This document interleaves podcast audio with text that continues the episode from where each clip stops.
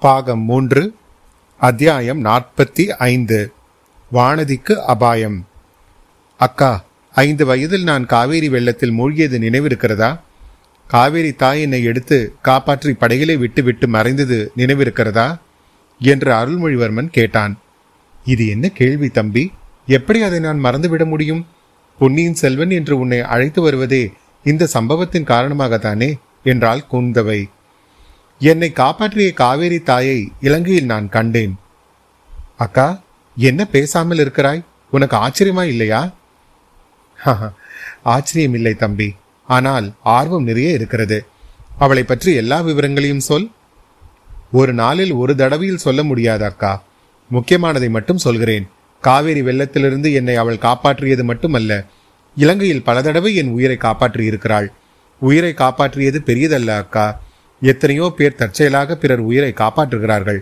அதற்கு இந்த ஈரேழு பதினாலு உலகங்களும் இணையாகாது. ஏன்? நீ என்னிடம் வைத்துள்ள அன்பை கூட அடுத்தபடியாகத்தான் சொல்ல வேண்டும். அதை சொல்வதற்கு நீ தயங்க வேண்டாம் அருள்மொழி. உன்னிடம் என் அன்பு அவ்வளவு ஒன்றும் உயர்ந்தது அல்ல சுயநலம் கலந்தது. உண்மையை சொல்கிறேன். எனக்கு இந்த சோழ சாம்ராஜ்யத்தின் மேன்மைதான் முதன்மையானது. அதற்கு நீ பயன்படுவாய் என்றுதான் உன் பேரில் அன்பு வைத்திருக்கிறேன். அந்த நோக்கத்துக்கு நீ தடையாயிருப்பாய் என்று தெரிந்தால் என் அன்பு வெறுப்பாக மாறினாலும் மாறிவிடும். ஆனால் அந்த ஊமை செவிட்டு ஸ்திரீயின் அன்பு அத்தகையதல்ல. நம்முடைய தந்தையிடம் இருபது வருஷங்களுக்கு மேலாக அவள் உள்ளத்தில் பொங்கி ததும்பிக் கொண்டிருந்த அத்தனை அன்பையும் உன் பேரிலே சொரிந்திருக்கிறாள். அதற்கு பதினாலு உலகமும் இணையில்லைதான் உனக்கு அவள் நம்முடைய பெரிய தாயார் என்பது எப்படி தெரியும் அக்கா? தந்தை சொன்னதிலிருந்தும் வந்தியத்தேவர் சொன்னதிலிருந்தும் ஊகித்துக் கொண்டேன். அவள் உன்னை தன் சொந்த மகன் என்று எண்ணியிருக்கிறாளா? அல்லது சக்கலத்தின் மகள் என்று எண்ணியிருக்கிறாளா?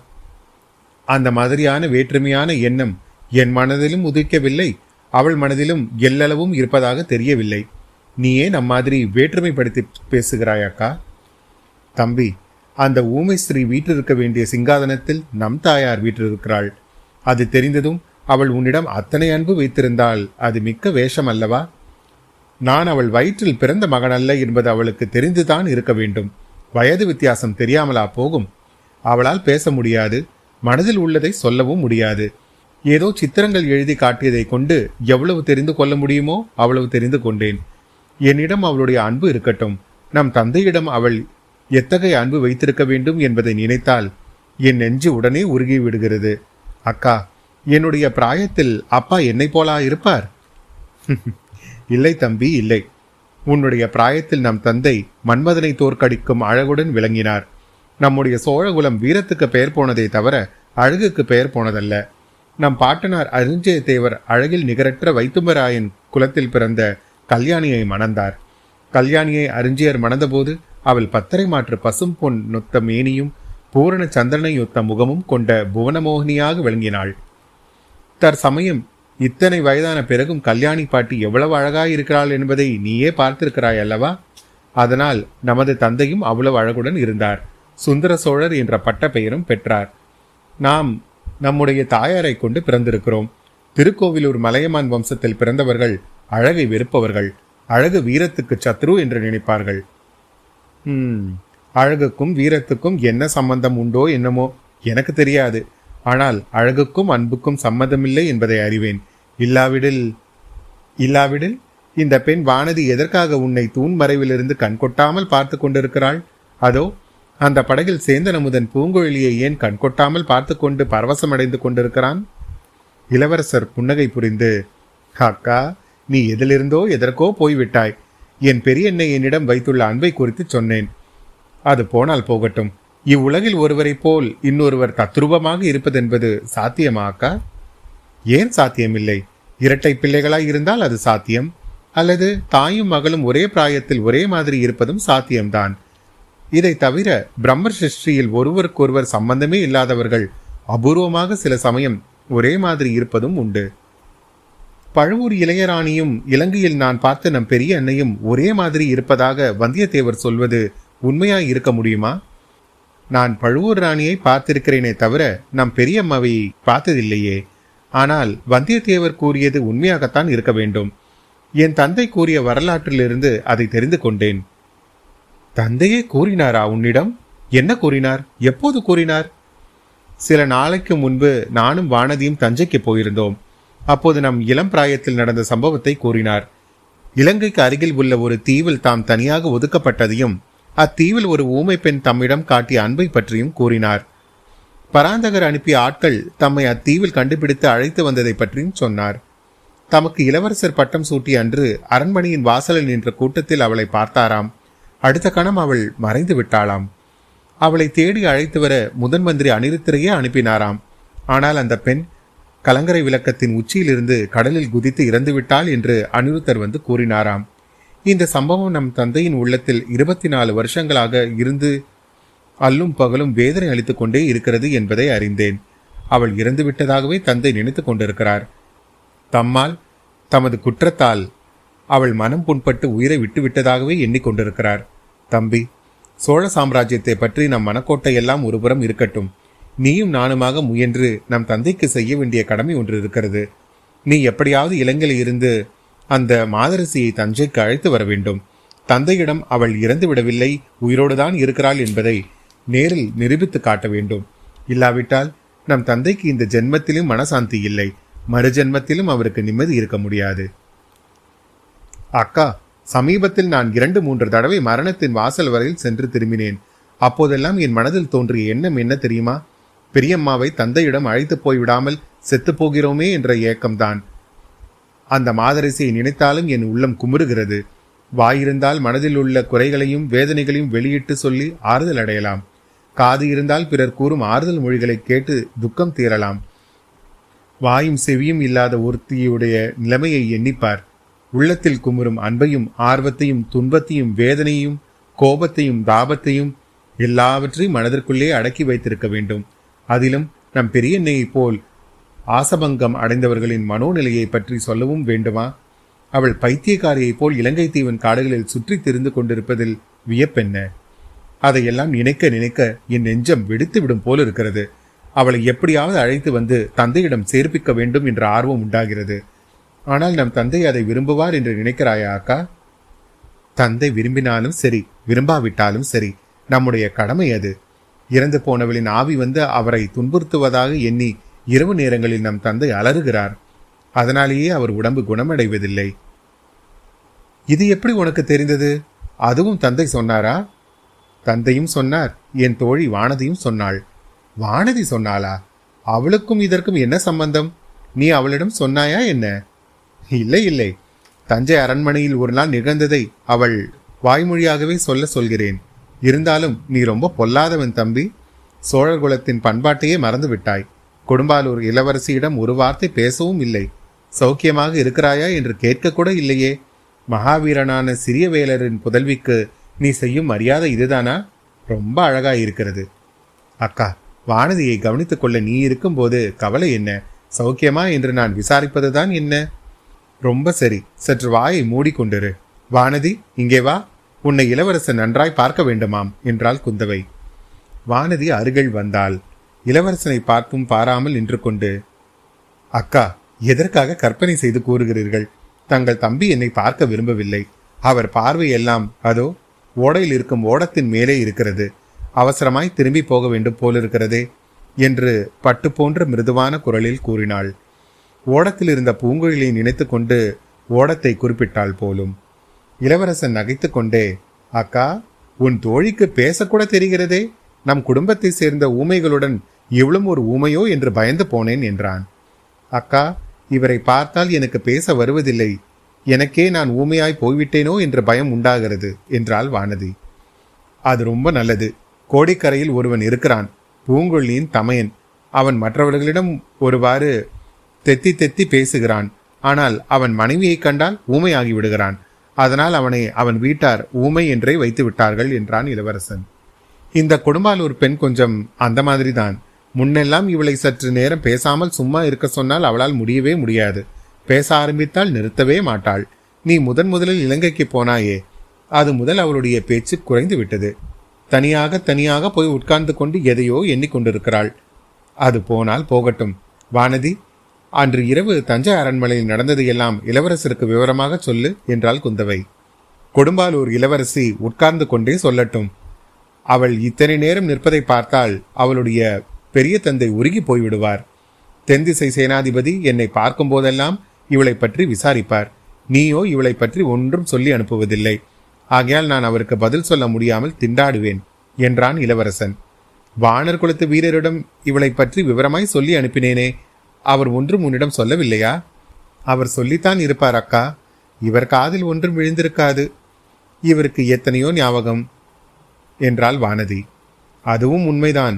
உன்னுடைய ஓலையை பார்த்த பிறகு வேறு ஒன்றிலும் என் மனது செல்லவில்லை. இந்த சுரத்துக்கு பிறகு என் காது கூட கொஞ்சம் மந்தமாய் இருக்கிறது. உன் தோழியை உறக்க பேச சொல்லு என்றான் அருள்மொழிவர்மன். பிறகு வானதி தஞ்சை அரண்மனையில் குந்தவை துர்கை கோயிலுக்கு போன பிறகு தான் தனியே மேன்மானத்தில் உலாவ சென்றதையும் சக்கரவர்த்தியின் அபயக்குரலை கேட்டதையும் அந்த இடத்துக்கு தான் சென்று கீழே எட்டி பார்த்ததையும் அங்கே தான் கண்ட காட்சிகளையும் கூறினாள். இடையிடையே வானதி இளவரசனின் முகத்தை ஏறிட்டு பார்க்க நேர்ந்த போதெல்லாம் மெய்மறந்து நின்று விட்டாள் இளைய பிராட்டி அவளை ஒவ்வொரு தடவையும் தூண்டி பேசும்படி செய்வது அவசியமாய் இருந்தது. எல்லாவற்றையும் ஆர்வத்துடன் கேட்டுக்கொண்டிருந்த இளவரசன் கடைசியாக தமக்கையை நோக்கி அக்கா உன் தோழி முக்கியமான ஒரு சம்பவத்தை விட்டுவிட்டால் போலிருக்கிறதே. இவ்வளவையும் பார்த்து கேட்ட பிறகு இவள் மூர்ச்சையடைந்து விழுந்திருக்க வேண்டுமே என்றான். குந்தவை சிரித்தாள். வானதி நாணத்துடன் தலை குனிந்து நின்றாள். குந்தவை அவளை அன்பு ததும்பிய கண்களில் பார்த்து வானதி சற்று நேரம் ஓடைக்கரையோடு உலாவி விட்டு வா. இல்லாவிட்டாலும் நம் பரிவாரங்கள் இருக்கும் இடத்துக்கு போயிரு. அருள்வர்மன் இன்னும் சில நாள் இங்கேயே தான் இருப்பான். மறுபடியும் சந்திக்கலாம் என்றாள். ஆகட்டும் அக்கா உலாவி விட்டு வருகிறேன் என்று சொல்லிவிட்டு வானதி துள்ளி குதித்துச் சென்றாள். திடீரென்று அவ்வளவு குதூகலம் அவளுக்கு எப்படி ஏற்பட்டதோ தெரியாது. மலர்ந்த முகத்தோடும் விரிந்த கண்களோடும் அவள் போகுவதை பார்த்து கொண்டிருந்த அருள்மொழிவர்மன் அவள் மறைந்ததும் தமக்கையை நோக்கினான். அக்கா தந்தையின் புலம்பலின் காரணம் எனக்கு தெரிகிறது. ஆனால் அவர் கண்ட காட்சியை பற்றி உன் கருத்து என்ன? அவர் முன்னால் காணப்பட்ட தோற்றம் என்னவா இருக்கும்? தந்தையின் மனப்பிரம்மையா அப்படியானால் உன் தோழிக்கும் அந்த பிரம்மை எப்படி ஏற்பட்டிருக்கும்? தந்தை கண்டதும் பிரம்மை அல்ல வானதி கண்டதும் மாய தோற்றம் அல்ல தந்தை முன் நடந்தது நள்ளிரவு நாடகம். அதில் முக்கிய பாத்திரமாக நடித்தவள் பழுவூர் இளையராணி நந்தினி. இதை அப்போதே நான் ஊகித்து தெரிந்து கொண்டேன். வந்தியத்தேவரும் நீயும் சொன்ன விவரங்களுக்கு பிறகு அது உறுதியாயிற்று. அந்த நாடகத்திற்கு காரணம் என்ன? பழுவூர் ராணி எதற்காக அப்படி செய்ய வேண்டும்? நந்தினிக்கு தன் பிறப்பை குறித்து சந்தேகம் உண்டு. சக்கரவர்த்தி தன்னை பார்த்து முன்னொரு தடவை நினைவெழுந்ததை அவள் அறிவாள். அதற்கு பிறகு அவள் தந்தையின் முன்னால் வருவதே இல்லை. அப்படி ஒரு நாடகம் நடத்தினால் ஏதாவது உண்மை கண்டறியலாம் என்று செய்திருக்கிறாள். தெரிந்திருக்குமா அக்கா? அதை நான் அறியேன். நந்தினியின் உள்ளத்தை அவளை படைத்த பிரம்மதேவனாலும் கண்டறிய முடியாது. பழுவேட்டரையர் அவளிடம் படும் பாட்டை நினைத்தால் எனக்கு பரிதாபமாய் இருக்கிறது. சற்று முன் அழகை பற்றி பேசினோம் அல்லவா? பெண்களில் அழகி என்றால் நந்தினிதான் அழகி. நாங்கள் எல்லோரும் அவள் கால் தூசிக்கு பெறமாட்டோம். நந்தினி முன்னால் எதிர்ப்பட்ட புருஷர்களும் அவளுக்கு அக்கணமே அடிமையாகி விடுகிறார்கள். பழுவேட்டரையர் மதுராந்தகர் திருமலையப்பன் கந்தமாறன் கடைசியாக பார்த்திபேந்திரன். அவளுடைய அழகுக்கு பயந்து கொண்டு முதன் மந்திரி அனிருத்தர் அவர் பக்கத்திலேயே போவதில்லை. ஆதித்த கரிகாலன் அதனாலேயே தஞ்சைக்கு வருவதில்லை. நந்தினியின் சௌந்தரியத்திற்கு அஞ்சாமல் அவளிடம் தோற்று போகாமல் மிஞ்சி இருப்பவர் ஒரே ஒருவர்தான். வானர் குலத்து வீரரை தானே சொல்லுகிறாய்? ஆம் அவர்தான். அதனாலேயே அவரை காஞ்சிக்கு ஆதித்த கரிகாலனிடம் அனுப்பி இருக்கிறேன் எதற்காக? பழுவூர் ராணி கடம்பூர் சம்பவராயர் மாளிகைக்கு வரும்படி நம் தமையனுக்கு சொல்லி அனுப்பியிருக்கிறாள். அவர்களுடைய சந்திப்பை தடுப்பதற்காக அனுப்பியிருக்கிறேன். அப்படி சந்தித்தாலும் விபரீதம் எதுவும் நேராமல் பாதுகாப்பதற்காக அனுப்பியிருக்கிறேன். கரிகாலனுக்கு நந்தினி நம் தமக்கை என்று தெரியாது. நந்தினி நம் உறவை கண்டு கொண்டாளா என்பதும் நான் அறிவேன். அவள் நம் தமக்கை என்பது நிச்சயம்தானா அக்கா? அதில் என்ன சந்தேகம் தம்பி? அதை நான் அறிந்ததிலிருந்து என்னுடைய மனதை அடியோடு மாற்றிக்கொண்டு விட்டேன். நாம் குழந்தையாக இருந்தபோது நந்தினியை நான் வெறுத்தேன் அவமதித்தேன். அவள் அழகை கண்டு பொறாமைப்பட்டேன். நீயும் கரிகாலனும் அவளோடு பேசக்கூடாது என்று திட்டம் செய்தேன். அவள் பாண்டிய நாட்டுக்கு போன பிறகும் அவளிடம் நான் கொண்டிருந்த அசூயும் வெறுப்பும் அப்படியே இருந்தன. பழுவூர் கிழவரை மனம் செய்து கொண்டு திரும்பி வந்த பிறகு எத்தனையோ தடவை அவளை பரிகாசித்து அவமானப்படுத்தினேன். அதற்கெல்லாம் பிராய்ச்சம் செய்து கொள்ள தீர்மானித்திருக்கிறேன். எப்படி அக்கா? என்ன மாதிரி பிராய்ச்சித்தம்? அடுத்த தடவை அவளை சந்திக்கும் போது அவள் காலில் விழுந்து என்னுடைய குற்றங்களை எல்லாம் மன்னிக்கும்படி கேட்டுக்கொள்வேன். அதற்காக என்ன தண்டனை விதித்தாலும் அதை நான் ஏற்றுக்கொள்வேன். அதை நான் தடுப்பேன். நீ ஒரு குற்றமும் செய்யவில்லை. நீ யாரிடமும் மன்னிப்பு கேட்க வேண்டிய அவசியமும் இல்லை. இந்த ஈரேழு பதினாலு உலகத்தில் உனக்கு தண்டனை கொடுக்கக்கூடியவர்கள் யாரும் இல்லை. நீ பழுவூர் இளையராணி நந்தினியை பார்த்து அசூயைப்படவில்லை. அவள்தான் உன்னை பார்த்து பொறாமைப்பட்டாள். அவள்தான் உன்னை வெறுத்தாள். தம்பி இலங்கையில் பைத்தியக்காரியைப் போல் தெரியும் நம் பெரியம்மாவை நினைத்து நீ கொஞ்சம் குமுறுவதாய் சொன்னாய். அரண்மனையில் சகல சுகபோகங்களுடன் வாழ்ந்திருக்க வேண்டிய நந்தினி எப்படியெல்லாம் வாழ்க்கையில் கஷ்டப்பட்டாள் என்பதை நினைக்கும் போது என் இதயம் பிளந்து போகும் போல் இருக்கிறது. யாரோ எப்பொழுதோ செய்த தவறுகளின் காரணமாக எனக்கு முன் பிறந்த தமக்கை இந்த கிழவர் பழுவேட்டரையரை மணக்க நேர்ந்து விட்டது. அக்கா இதெல்லாம் எப்படி நேர்ந்திருக்கும் என்று உனக்கு ஏதாவது தெரிகிறதா? நம் பெரியம்மா இறந்து விட்டதாக தந்தை எண்ணுவதற்கு காரணம் என்ன? நந்தினி அனாதையைப் போல் எங்கேயோ யார் வீட்டிலோ வளர்ந்தது இந்த நிலைமைக்கு வருவதற்கு காரணம் என்ன? அதை பற்றியெல்லாம் நான் இரவும் பகலும் யோசித்து வருகிறேன். ஆனால் இக்கணமும் நிச்சயமாய் கண்டுபிடிக்க முடியவில்லை. அந்த ரகசியங்களை அறிந்தவர்கள் இப்போது இரண்டு பேர் எனக்கு தெரிந்தவர்களாய் இருக்கிறார்கள். நம்முடைய பாட்டி செம்பியன் மாதேவிக்கு ஏதோ விஷயம் தெரிந்திருக்கிறது. முதன் மந்திரி அனிருத்தருக்கும் எல்லா விஷயமும் தெரிந்திருக்கும் என்று தோன்றுகிறது. ஆனால் அவர்கள் இரண்டு பேரிடமிருந்தும் நாம் எதுவும் தெரிந்து கொள்ள முடியாது. அனிருத்தருடைய சீடன் ஆழ்வார்க்கடியானுக்கும் ஓரளவு ஏதோ விஷயம் தெரிந்திருக்க வேண்டும். அவன் குருவை மிஞ்சியவன் வாயை திறக்கவே மாட்டான். அதையெல்லாம் கண்டுபிடிப்பதற்கு இப்போது அவசரமும் ஒன்றும் இல்லை. நந்தினியினால் நம் குலத்துக்கு விபரீதமான அபாயமும் அபகீர்த்தியும் ஏற்படாமல் தடுப்பதுதான் இப்போது முக்கியம். வந்தியத்தேவர் சொன்னார் பழுவூர் ராணி மீன் சின்னம் பொறித்த மின்னலை போல் ஒளிரும் வாள் ஒன்றை வைத்து பூஜை செய்து கொண்டிருக்கிறாள் என்று. அதை கேட்டதிலிருந்து என் நெஞ்சு பதைத்துக்கொண்டே இருக்கிறது.